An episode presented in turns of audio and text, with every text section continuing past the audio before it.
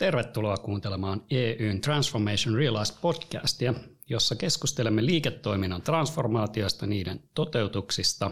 Kyseessä on usein suurempi liiketoiminnan muutos, johon liittyy uuden innovointia, teknologioiden käyttöönottoa sekä ihmisten käyttäytymisten muutosta. Minä olen Roope Hyöky ja vastaan EYllä liiketoiminnan konsultoinnista. Tänään me puhutaan talousorganisaatioiden transformaatiosta ja erityisesti suorituskyvyn johtamisesta sekä siihen liittyvien ratkaisujen implementoinnista. Vieraana mulla on tänään Riikka Eerikäinen sekä Teemu Vuorino meidän talouden konsultointipalveluista. Kiva saada teidät tänne. Kertokaa hei vähän, miten olette päätyneet EYlle talouden konsultointiin, millaista kokemusta teillä on talouden transformaatiohankkeesta? Kiitos Roope, kiva tulla sun vieraaksi. Mä oon aika monta vuotta ehtinyt taloushallinnon ja suorituskyvyn ratkaisujen parissa tekemään töitä aika monesta eri näkökulmasta. Olin uran alkuvaiheessa enemmän niin kuin taloushallinnon sisältöjen kanssa tekemisissä ja, ja määrittelemässä prosesseja ennustamista ja rullaavaa ennustamista ja sellaisia asioita, mutta sitten jossain vaiheessa alkoi tosi kovasti kiinnostaa IT ja, ja nää, että mitä näiden järjestelmien ja prosessejen, niin kuin, mikä nämä, mitkä nämä mahdollistaa. Ja sen jälkeen ö, nyt on viimeisen ehkä kolme-neljä vuotta ollut, ollut enemmän, enemmän tekemisissä sitten sen taloushallinnon teknologian kanssa. Ja nyt täällä EYllä koitan aika sujuvasti yhdistellä näitä molempia rooleja. Hienoa, hienoa. Mitäs, mitäs Teemu?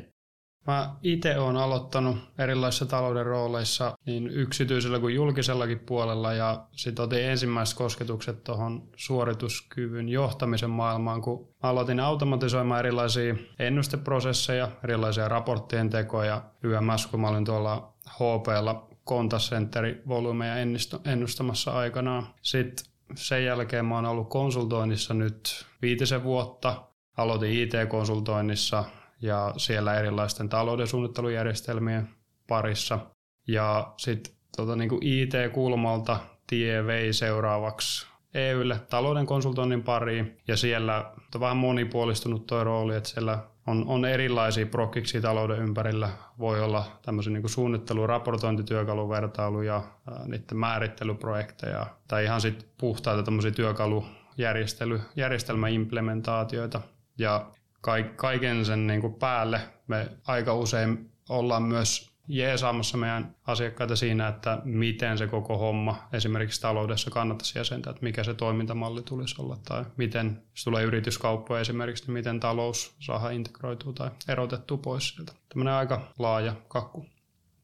Kyllä, kyllä. Kuulostaa, että teillä on tosi paljon kokemusta yritysten kanssa tästä talouden muuttamista ja etenkin tästä suorituskyvyn johtamisesta. Yritykset innovoi eri tavalla ja toiset tekee sitä tälleen vähän niin kuin vaiheittain, inkrementaalisesti pienempiä steppejä ja sitten osa tekee isompia hyppyjä kerrallaan, jota me kutsutaan tällaiseksi transformatiiviseksi muutokseksi.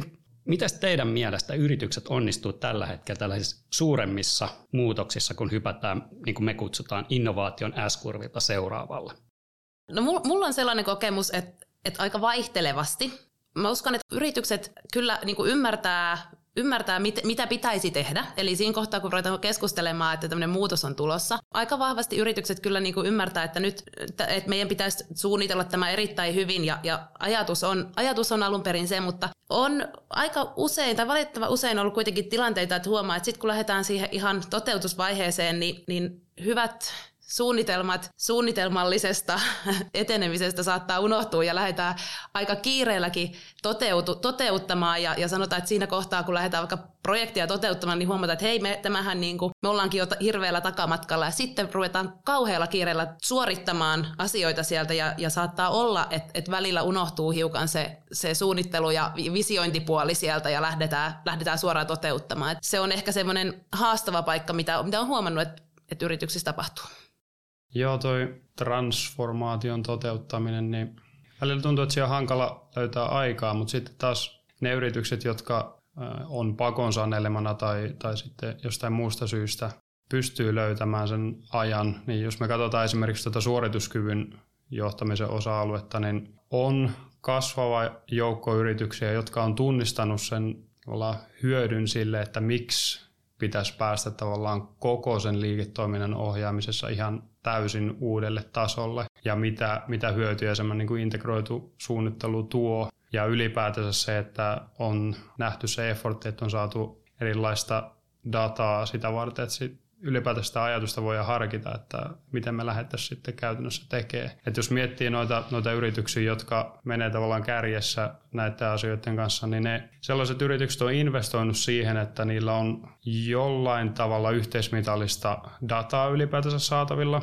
Ja yritykset on myös miettinyt, että missä osissa sitä suunnitteluprosessia tietoa voidaan hyödyntää ja on myös jonkunnäköinen näkemys muodostettu siitä, että minkä tyyppisillä työkaluilla sitä ennusteiden teko on kaikista järkevintä esimerkiksi lähteä automatisoimaan, jos se on se, mistä isommat hyödyt saadaan. Että se olisi pelkästään niin työkalunäkökulma, niin organisaation pitäisi kasvaa ja kehittyä siinä ympärillä. Ja nämä tämmöiset yritykset, jotka on ottanut sen osaksi sitä transformaation mahdollistamista, niin kehittää organisaatio osaamista aktiivisesti siihen suuntaan, että ne pystyy ottaa itse vahvempaa roolia erilaisten mallien ja työkalujen kehityksestä, eikä todellakaan pelkää sitä, että välillä kokeillaan vähän uusia erilaisia juttuja ja sparraillaan ehkä kanssayritysten ja muiden kumppaneiden kanssa.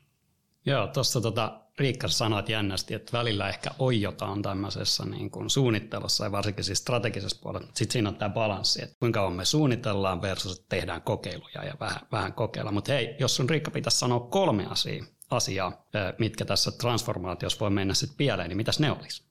Ehkä se, mitä, mitä näkee, jos esimerkiksi tämä suunnitteluvaihe unohtuu tai, tai ei unohdu, mutta, mutta jos sillä on liian kova kiire, niin helposti päädytään tekemään, että toistetaan niin kuin sama asia, mitä on tehty edellisessä tai niin kuin aikaisemminkin, mutta toistetaan se vaikka toisella teknologialla, tehdään vähän niin kuin kopio. Ja tänä päivänä nämä teknologiat mitä suorituskyvyn johtamisessakin käytetään, niin ne kehittyy hurjan nopeasti. Meillä ei ollut kaksi vuotta sitten tietoa, mitä tänä päivänä on, on olemassa. Ja moni, monihan näistä niin kuin prosesseista on luotu ehkä kymmenen vuotta sitten yrityksissä tai, tai jo aikaisemmin. Ja silloin voi ehkä ajatella tai kuvitellakin sen, että paljonko siellä on sit sellaista, että mitä pystyttäisiin saavuttamaan, mitä niillä nykyisillä välineillä ja, ja mal, niin kuin uusilla mahdollisuuksilla, mitä niillä pystyttäisiin saavuttamaan, jos katsottaisiin vähän tarkemmin, että, että mitä, mikä tällä hetkellä on, on mahdollista, että niin kuin tavallaan kuviteltaisiin se, se tulevaisuuden visio ennen kuin, ennen kuin lähdetään toteuttamaan se on, se on ehkä y- ensimmäinen, eli, eli niin kuin päädytään toistamaan olemassa olevia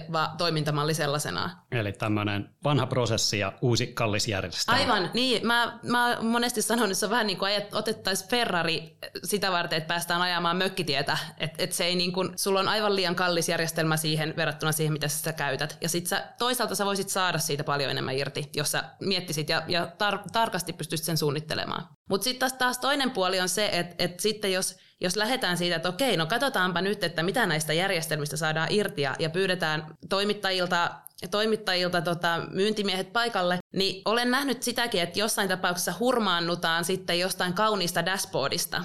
Ja loppujen lopuksi, kun miettii, että, tai, tai dashboardin taustakuvasta tai, tai sitten jostakin toiminnallisuudesta, sitten unohdetaan ehkä miettiä se, että sopiiko just meille ja mikä se meidän tarve on. Et periaatteessa vaikka tuommoinen tuommoinen taustakuva-asia, niin, niin sä saat sen ihan mihin tahansa ja visualisointi ei pystyy niin kuin varmaan järjestelmässä kuin järjestelmässä muokkaamaan, mutta et, et sitten tavallaan jos unohtuu se oma tarve sieltä ja hurmaannutaan vaan siitä uudesta teknologiasta, niin sekin aiheuttaa sellaisen, sellaisen aikamoisen niin kuin, ää, sykerön sinne, sinne että ei välttämättä sitten olekaan sopiva lopulta.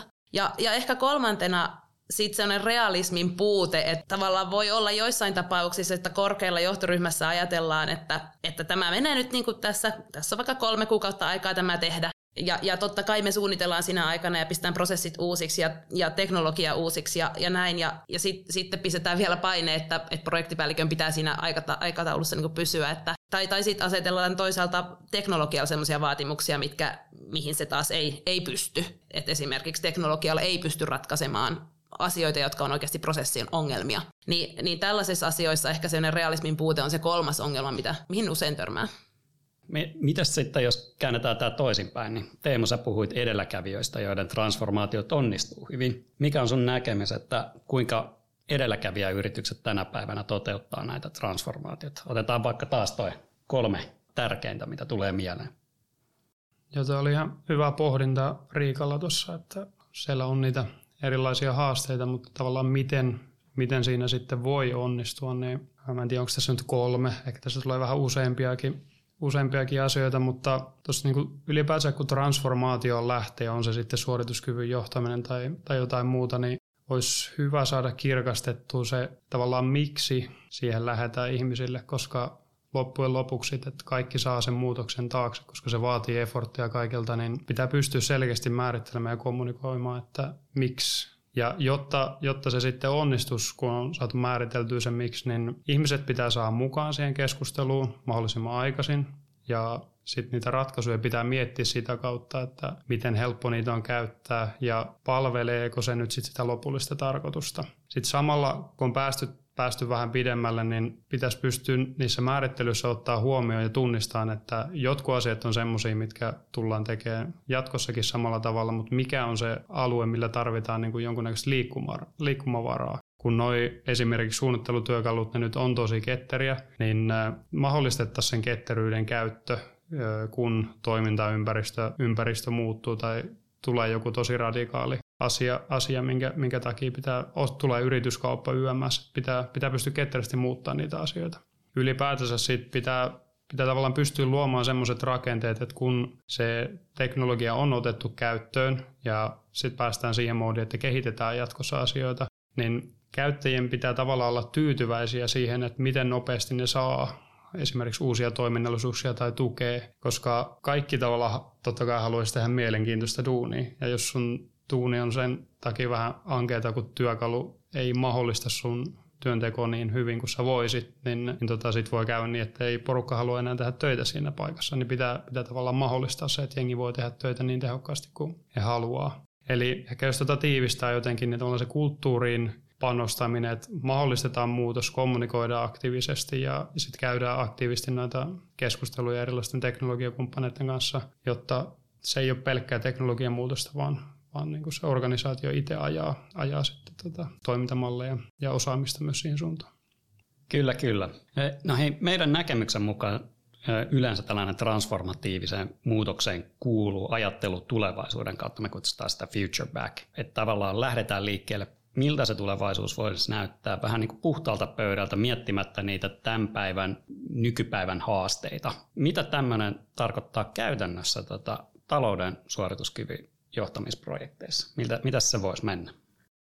Niin tuo on ihan hyvä kysymys, että mitä se, mitä se oikeasti käytännössä tarkoittaa. Et, et niin kuin hyvin, hyvin usein, kun aloitetaan edes miettiä näitä asioita ja ruvetaan kysymään ihmisiltä, että miltä sen niin kuin hyvän nyt sitten tulisi näyttää, niin kun ollaan totuttu johonkin tietyn tyyppiseen tekemiseen, niin porukka ei välttämättä osaa edes artikuloida, että miltä tulevaisuuden tai hyvän tulisi näyttää ja että minkä tyyppisiä muutoksia jatkossa pitäisi pystyä vastaamaan. Ja sen johdosta onkin hyvin tärkeää, että on, on tavallaan tiedossa se miksi, miksi tätä hommaa lähdetään tekemään, mutta jotta noita asioita saisi artikuloitua helpommin, niin erilaisten kumppaniverkostojen, teknologioiden, teknologiakumppaneiden tuominen keskusteluun mukaan ja ylipäätänsä avun tuominen siihen miksi-määrittelyyn, niin se on, se on äärimmäisen hyödyllistä. Erityisen mielenkiintoisia on ollut sellaiset tilanteet, esimerkiksi kun asiakas saa, saa jonkun semmoinen niin aha-elämyksen sen jälkeen, kun on esitelty jotain esimerkiksi demo tai, tai jotain konseptia, joka mahdollistaa sen asian tekemisen niin kuin ihan täysin eri tavalla kuin asiakas on mahdollisesti tottunut aikaisemmin, vaikka täysin automaattisesti, tai että tekee vain pari muutosta johonkin malliin ja saadaan tehtyä vaikka ihan niin kuin täysin uusi skenaario, niin hakee, hakee konkreettisesti niitä asioita että pystytään näkemään, miltä se voi näyttää, esimerkiksi mitä se tarkoittaa, jos ennustetarkkuus parantuu, miten iso se ero oikeasti on siihen, että jos vaikka ennusteprosessissa kestää 20 päivää, jos se voidaankin tehdä muutamassa päivässä sen sijaan tai täysin automaattisesti heti, niin tavallaan tämmöiset esimerkiksi auttaa, sit pääsee hetkeksi eroon niistä vanhoista ajattelumallista, jotka voi rajoittaa sitä ideointia, että miltä se, se tulevaisuus ylipäätänsä voisi näyttää. Ja kun tavallaan kaikki ei voi pysyä kartalla siitä, että mitä tämänhetkisillä esimerkiksi analytiikka- ja suunnitteluratkaisuilla voi tehdä, ne kehittyy sellaista vauhtia, niin ei voi olettaa, että pysyisi, pysyisi tosiaan itse kartalla niistä. Ja siksikin on tärkeää kysyä kysy kumppaneilta jeesiä siinä, mutta ei saa myöskään sit unohtaa sitä, että pitää jollain tasolla hankkia myös omaa osaamista, jotta pystyy sitten taas vastaamaan noihin, mitä aikaisemmin tuli kuvattua, että se kehitys jatkossa onnistuu sulavasti.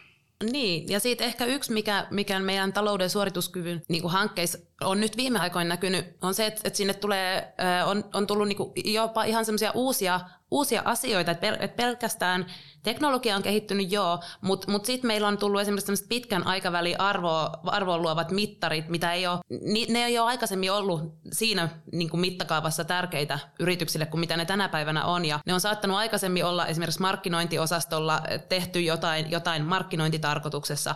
Tänä päivänä enemmän ja enemmän, niin, niin me nähdään, että, että yritykset haluaa ottaa pitkäaikaväli arvoa tuovia asioita niin kuin ihan su- oman suorituskyvyn mittareihin ja, ja haluaa oikeasti omaa itseänsäkin mitata sen perusteella, eikä pelkästään sen takia, että, että, että näyttää sen sitten asiakkaille tai näyttää, käyttää sitä niin kuin markkinointitarkoituksissa. Ja se on esimerkiksi yksi sellainen asia, että tätä, mitä me mennään talouden mittareihin, niin meillä on meillä on olemassa semmoinen käsitys, että mitä ne talouden mittarit on ja miten niitä mitataan, ja, ja ne on aika pitkälti jollain tapaa samanlaisia yri, joka yrityksellä. Mutta sitten kun tullaan tähän pitkän aikavälin arvon, arvoa määrittäviin niin mittareihin, niin ne on vielä sellaisia, että niitä ei ole valmiina. Tai, tai on joitain, mutta että ne joudutaan keksimään ja niitä joudutaan kehittämään siinä, siinä niin nämäkin on sellaisia asioita, että, että ne vaatii paljon ai, aikaa niin kuin sitä siihen suunnitteluun ja, ja miettimiseen.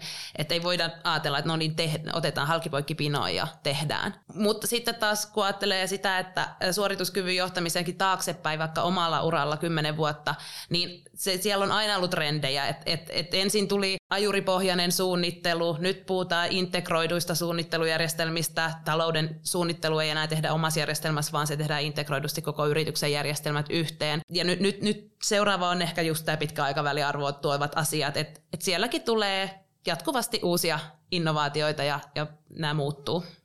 Joo, tuo on tosi mielenkiintoinen tuo pitkän aikavälin mittaaminen siinä mielessä, että, että tässä on isoja trendejä, mitkä nousee esimerkiksi vastuullisuus, sustainability, ja miten ne sitten rakennetaan siihen ehkä niin kuin lyhyemmän tähtäimen ohjaamiseen mukaan.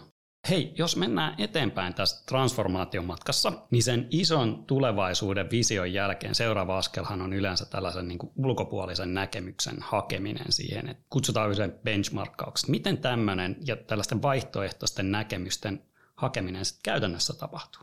Joo, no siis hirmu paljon mekin tehdään asiakkaille, tuodaan niitä benchmarkkeja, tuodaan parhaita käytäntöjä niin kuin ulkopuolelta. Ja, ja siinä on varmaan, mä sanoisin, että siinä konsultit voi olla isossakin roolissa. Että toki, toki yritys itsekin pystyy tänä päivänä hakemaan benchmark-tietoa tosi paljon netistä ja, ja muualtakin yhteisöistä. Mutta sitten just esimerkiksi suorituskyvyn johtamisen asiat on sellaisia, mitä ei välttämättä netissä niin hirveästi revitelläkään. Että et sitten saattaa olla, että et siellä voi olla isompikin arvo, arvo nimenomaan niin kuin sit sellaisilla ihmisillä, jotka, jotka näkee useassa paikassa ja, ja pystyy sitten niitä parhaita käytäntöjä monistamaan mukaan. Ja, ja sitten taas toisaalta myös sit se, sen teknologian kanssa, että niin kuin tosi jo aikaisemminkin puhuttiin, niin, niin tänä päivänä on mahdotonta pysyä kaikkien teknologioiden aalloharjalla. Että se on myös semmoinen benchmark-tieto, mitä, mitä yritysten on hyvä siinä kohtaa, kun alkaa tämmöinen projekti, niin, niin ruveta katsomaan, että mitä, mikä olikaan se tämän asian tällä hetkellä ja, ja siinä kohtaa on tosi hyvä, että vähän innostutaan siitä ja, ja niin kun, että pystytään kuvittelemaan, että, että mennään hetkeksi aikaa pois siitä omasta nykyisestä tututusta ja, ja sitten sit innostutaan siitä aiheesta, ja,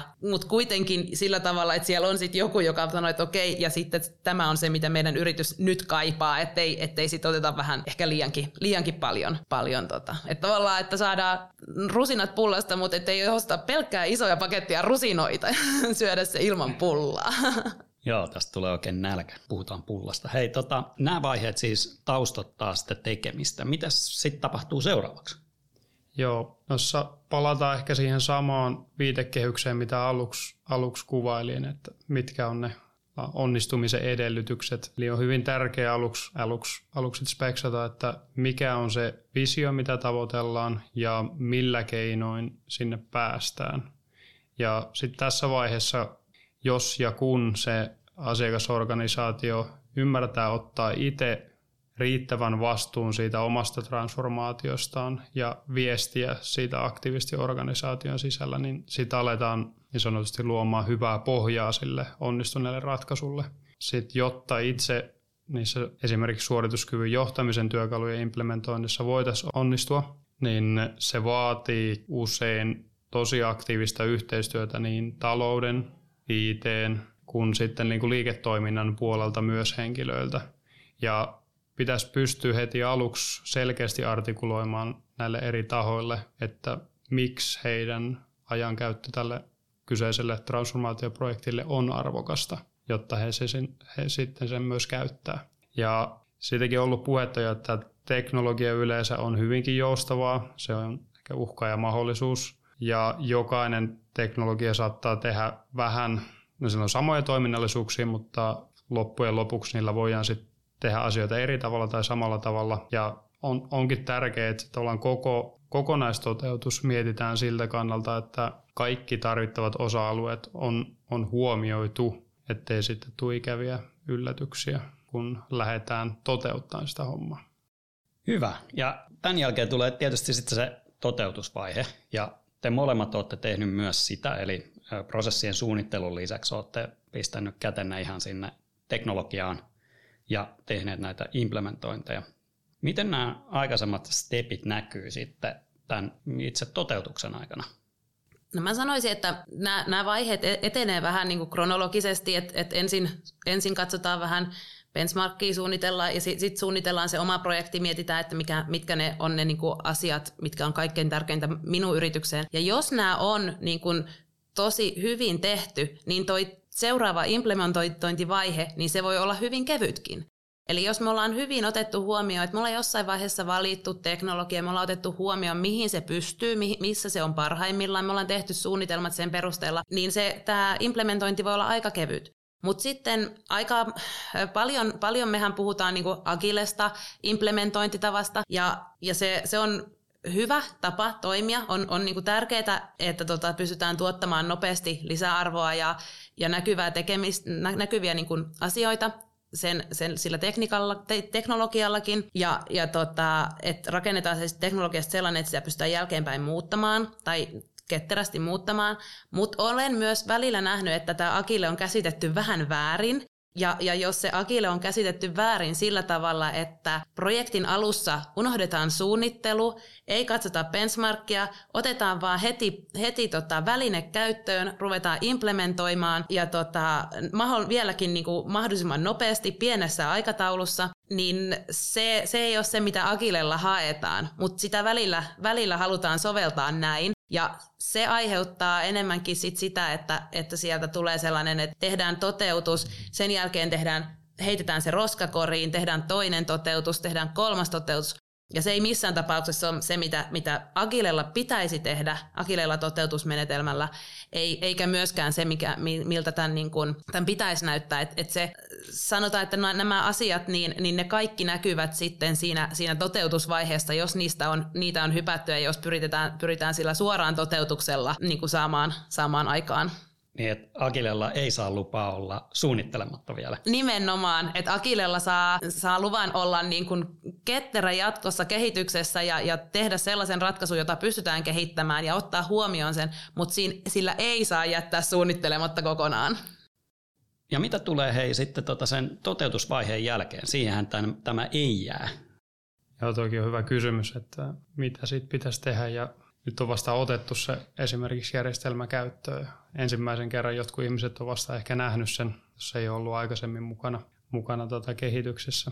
Tosiaan käyttöönotto, sen jatkokehitys ja sitten jos tämmöinen niin uusi työkalu, mitä ei välttämättä aikaisemmin ollut käytössä, niin niiden hyötyjen skaalaaminen myös muille osa-alueille. Ja nämä on tärkeä tunnistaa tavallaan omaksi vaiheeksi, koska monessa jos ei kaikissa, niin yrityksissä on sellaisia järjestelmiä, prosesseja tai toimintatapoja, minkä kehittämiseen on laitettu paljon rahaa ja paukkuja, mutta ne on sitten jäänyt ottamatta kunnolla käyttöön, taikka ne on vaan sen pienen porukan käytössä, jotka on ollut aktiivisesti mukana sen kehityksessä. Ja tämä tulee taas takaisin siihen niin kuin viestintään, ihmisten kouluttamiseen ja niiden uusien toimintatapojen jalkauttamiseen – ehkä semmoinen konkreettinen asia, mikä, mikä usein unohtuu, niin se, että jos saadaan jotain onnistumisia tai hyötyjä jostain, jostain niin kuin uuden työkalun käyttöönotosta, niin unohdetaan viestiä aktiivisesti, että missä on onnistuttu, koska se on, saadaan joku toteutus hyvin otettua käyttöön ja ihmiset saa sitä hyötyä, niin miksei sitä sitten kertoisi aktiivisesti koko organisaatiolle, jotta heillä heräisi ne kysymykset, että hei, pystyisittekö tämä auttaa meitäkin, tai voisiko tämä ratkaisu toimia myös meidän ongelmien kanssa, mitkä on ehkä vastaavan tyyppisiä. Ja kun ihmiset harvoin kuitenkaan ottaa sitä muutosta niin kuin avosylin vastaan, niin tämän tyyppisellä hyvillä onnistumisilla, aktivistisilla viestimällä, niin sen muutoksen voi tehdä niin miellyttäväksi kuin se nyt voi tehdä ihmisille.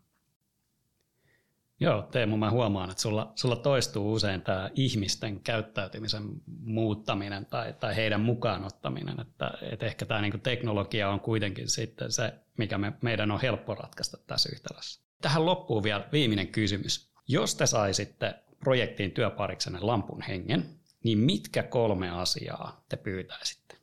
No mä pyytäisin lampuhengeltä ensimmäisenä että se järjestäisi sen projektitiimin sellaiseksi, että kaikki olisi hurjan motivoituneita ja, ja niillä olisi, olisi tota, rajattomasti aikaa keskittyä ja, ja halua keskittyä siihen, siihen projektiin. Toisena, jos mä saisin vielä kaksi toivetta, niin toisena olisi varmaan se, että kukaan ei asettaisi teknologialle sellaisia epärealistisia odotuksia ratkaista kaikki meidän ongelmat, eikä, eikä myöskään niin kuin sille projektille, vaan, vaan niin kuin kaikki ymmärtäisi sen projektin scopein ja myös sen scopein ulkopuolelle jäävät asiat. Kolmantena olisi sellainen, että sillä porukalla olisi tarpeeksi halua heittäytyä ja, ja semmoista innova- innovatiivista otetta siihen, että, että ne olisi valmiit omaksumaan uusia käytäntöjä ja, ja käyttämään vaikka teknologiaakin siihen, siihen niin kuin, ja ottamaan siitä sen irti, mitä siitä heidän, heidän yrityksessä on, on otettavissa. Sellaiset, kun lampuhenki voisi mulle järjestää.